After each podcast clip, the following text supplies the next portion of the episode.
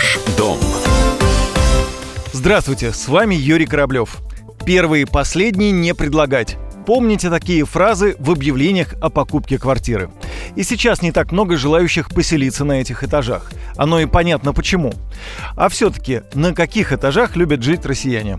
Оказывается, покупатели квартир в российских новостройках считают наиболее привлекательными для жизни третий, четвертый и пятый этажи.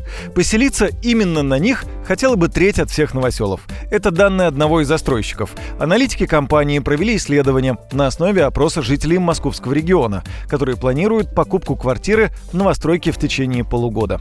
Выяснилось, что четверть предпочли бы остановить свой выбор на квартирах, расположенных на шестом, седьмом или восьмом этажах дома.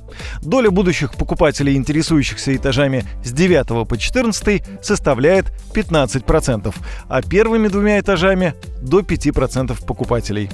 Поселиться выше 14 этажа оказались готовы не более 20% новоселов, выше 35 всего 3%.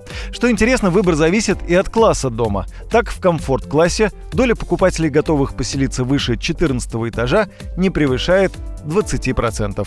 В бизнес-классе этот показатель несколько больше. Еще один момент. На верхних этажах новостроек квартиры в основном приобретают люди в возрасте до 35 лет с достатком выше среднего. Они не боятся протечки крыши, шума от шахты лифта, ну и так далее. Для современных новостроек эти проблемы чаще всего не актуальны. Застройщики, кстати, пользуются тем, что есть спрос на высокие этажи и повышают цены. Квартира на последнем этаже с привлекательным видом из окон может стоить на 15-30% дороже аналогичных невидовых квартир, а в случае уникальной локации и в два раза дороже. На этом у меня все. С вами был Юрий Кораблев. До встречи в эфире.